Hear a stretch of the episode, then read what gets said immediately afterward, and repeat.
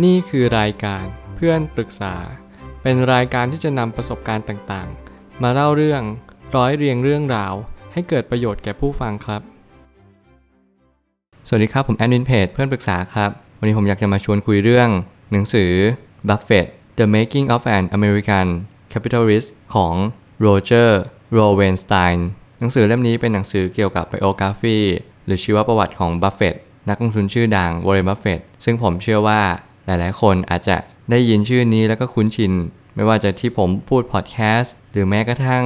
ได้ยินจากนิตยสารการลงทุนต่างๆ หรือแม้แต่ business ธุรกิจต่างๆ เช่นกัน ตอนแรกที่ผมเลือกอ่านหนังสือเล่มนี้ เพราะว่าผมอ่านหนังสือเล่มหนึ่งของคนเขียนคนนี้แหละ แล้วผมก็เชื่อว่าเขามีบางความคิดเนี่ยที่ลุ่มลึกพอสมควร เขาเป็นคนช่างสังเกต แล้วผมก็เชื่อว่าการที่ผมได้อ่านหนังสือเล่มนี้ อาจจะช่วยให้ผมได้มีความคิดเกี่ยวกับวอร์เรนบัฟเฟต ที่แตกฉานมากยิ่งขึ้น ซึ่งการอ่านเล่มนี้ผมก็เชื่อว่าวอร์เรนบัฟเฟตเนี่ยเขามีความสามารถที่เก่งกาจมากๆ แถมยังสามารถแก้ปัญหาเฉพาะหน้าได้อย่างดีเยี่ยมด้วย หลายๆ คน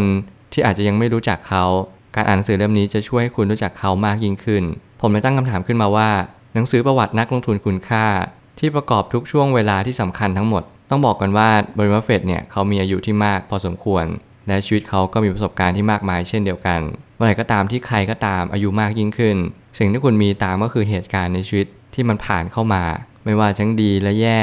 สุขหรือทุกข์ทุกๆมูดอารมณ์เลย เราก็จะรู้สึกว่าหนังสือเล่มนี้เต็มเปี่ยมไปด้วย ประสบการณ์คนคนหนึ่งที่มีทั้งดีและแย่ สิ่งที่สำคัญก็คือการแก้ปัญหาของเขา ซึ่งมันทำให้ผมประทับใจสิ่งเหล่านี้มาก หลายๆครั้งเนี่ยที่เราใช้ชีวิต เรากำลังลงไปในสนามชีวิตเนี่ย คุณรู้หรือเปล่าว่าการแก้ปัญหาคือสิ่งที่สำคัญที่สุดในชีวิต แล้วบางครั้งเหตุการณ์แต่ละเหตุการณ์ ก็มาในรูปแบบที่แตกต่างกันอย่างสิ้นเชิง บางครั้งเป็นเพราะเรา บางครั้งเป็นเพราะคนอื่น หรือบางครั้งอาจจะเป็นเพราะสิ่งต่างๆ ที่มันไม่สามารถที่จะคาดการได้เลย เพราะมันเกิดขึ้นได้ทั้งหมด แต่สิ่งหนึ่งที่เราแก้ปัญหาได้ดีที่สุดก็คือ ความจริงใจ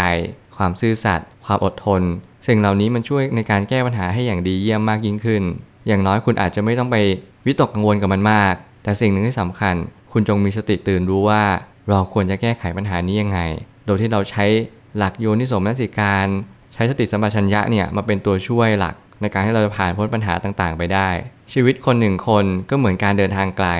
ยิ่งอ่านก็ยิ่งสัมผัสถึงความสุข ความทุกข์และทุกๆ อารมณ์หนังสือเล่มนี้ครบรสมากๆ ถ้าเป็นรสชาติอาหารก็คงอูมามิ มีทั้งเค็มเปรี้ยวหวานมัน คือมันก็จะหอมอร่อยนั่นแหละ แต่ว่าสิ่งที่เราอ่านชีวประวัติ ได้ยากสักนิดหนึ่งก็คือ ความมีรายละเอียดที่สูงมากๆ รายละเอียดที่สูงมากๆเนี่ยมันทำให้เรามีความรู้สึกว่าเราเบื่อหน่ายที่จะอ่านมันต่อไป เพราะว่าเรื่องราวค่อนข้างละเอียดพอสมควร ไม่ว่าจะเป็นชีวิตความรัก การงาน การเงิน ชีวิตครอบครัว แต่แน่นอนว่าวอร์เรนบัฟเฟตเนี่ยไม่ค่อยมีชีวิตครอบครัว ที่เขียนลงในนี้สักเท่าไหร่ แต่มีชีวิตความรักที่ค่อนข้างเขียนเยอะสักนิดหนึ่งสิ่งที่ผมเห็นชัดเลยคือวอร์เรนบัฟเฟตเนี่ยเขาค่อนข้างจะทุ่มเทกับการงานเขามาก ทุ่มเทกับเรื่องหุ้น ทุ่มเทกับเรื่อง การอ่านงบการเงินของเขาตลอดเวลา และแน่นอนว่าบางครั้งเขาอาจจะมีมุมหรือ moment ที่เขาอยากจะเริ่มต้นใหม่กับชีวิตความรัก เพราะว่าภรรยาคนแรกเขาเสียไป เขาก็จึงอาจจะเกิดความเหงา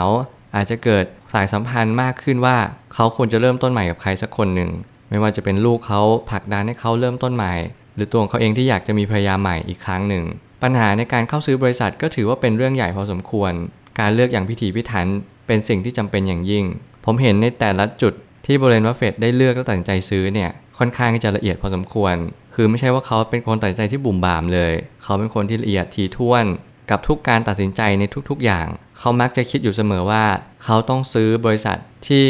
ได้รับผลตอบแทนที่ยอดเยี่ยม ในราคาที่สมเหตุสมผล ในสิ่งเหล่านี้มันเป็นกฎที่เขาสร้างขึ้นมา เขาเลยค่อนข้างที่จะเข้าซื้อในบริษัทที่เขาพิจารณาอย่างดีแล้วว่า เขาจะได้อะไรกลับมาอย่างแน่นอน ซึ่งสิ่งเหล่านี้ผมคิดว่ามันเป็นกลยุทธ์ที่ดี ที่ทำให้เราเลือกลงทุนเลือกที่จะใช้ชีวิตไปกับมันอย่างแท้จริง แล้วก็พินิจพิจารณาสิ่งนั้นอย่างแท้จริง ผมคิดว่าการดูงบการเงินมันเป็นสิ่งที่สำคัญที่สุด มันเป็นช่วงเวลาที่สำคัญ ที่เราจะเลือกสิ่งต่างๆ ให้กับตัวเรา และชีวิตเราอย่างแท้จริง ปัญหาในการขึ้นศาลปัญหาเกี่ยวกับการเข้าซื้อหุ้นในบริษัทที่มีการฉ้อฉล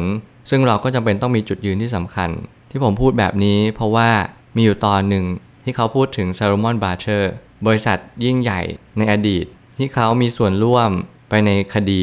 การฉ้อฉลครั้งใหญ่ ซึ่งในความเป็นจริงแล้วผมก็รู้สึกว่าวอร์เรนบัฟเฟตเป็นคนที่เก่งจริง ๆ เขาสามารถผ่านอุปสรรคนี้มาได้ ด้วยคำพูดไม่กี่คำด้วยความจริง ด้วยความซื่อสัตย์และก็ซื่อตรงของเขา ซึ่งผมคิดว่าตรงนี้มันเป็นจุดที่สำคัญจริง ๆ ที่ทำให้เราพิสูจน์ตัวเองต่อหน้าศาลต่อหน้าทุกๆ คนว่าเราเป็นคนที่ไม่ได้หวังจะทำให้บริษัทนี้เป็นแบบนี้ แต่บริษัทเป็นแบบนี้เพราะมีคนหนึ่งจัดการให้มันเป็นแบบนี้ สิ่งที่เขาจะทำก็คือเขาพยายามแสดงความจริงใจให้กับผู้คน เท่านั้นเอง ความจริงคือความจริง และความจริงเป็นสิ่งที่ไม่ตายจริง ๆ สุดท้ายนี้การมีอารมณ์ที่มั่นคงและมีเหตุมีผล มันจะจำเป็นก็ต่อเมื่อเราเจออุปสรรคในชีวิต อย่าปล่อยให้อารมณ์ครอบงำความคิดอย่างเด็ดขาด สิ่งที่สำคัญคือ EQ ไม่ว่าคุณจะเก่งกาสามารถ คุณจะเรียนเก่งถึงขั้นจบปริญญาเอก แต่ถ้าคุณไม่มี EQ เลย การที่คุณจะอยู่รอด หรือว่าคุณจะมีความสุขในชีวิตอย่างแท้จริงเนี่ยมันก็เป็นไปได้ยาก เมื่อไหร่ก็ตามให้เราเจอปัญหา เราแก้ปัญหานั้นยังไง เมื่อไหร่ก็ตามที่เราล้มลุกคุกคาน เราสามารถยืนหยัดได้อยู่หรือเปล่า เราซึมเศร้าไหมเราอารวาสหรือเปล่า สิ่งเหล่านี้มันจะเป็นตัวชี้วัดในอนาคตเราอย่างแน่นอน แล้วไม่ว่าจะเป็นเรื่องของการลงทุน คุณต้องมี EQ ระดับที่สูงมากๆ ที่คุณจะควบคุมอารมณ์ให้อยู่ในระดับ balance หรือว่านิ่ง ให้ได้อย่างยาวนาน คุณจะต้องมองเห็นภาพในสิ่งที่มันเป็น ไม่ใช่ในสิ่งที่คุณอยากที่จะให้มันเป็น สิ่งเหล่านี้คือ EQ ที่ระดับสูงที่สุด ที่คุณจะต้องผ่านอุปสรรค หรือว่าเป็นอย่างวอร์เรนบัฟเฟตให้ได้ ผมเชื่อว่าทุกปัญหาย่อมมีทางออกเสมอ ขอบคุณครับ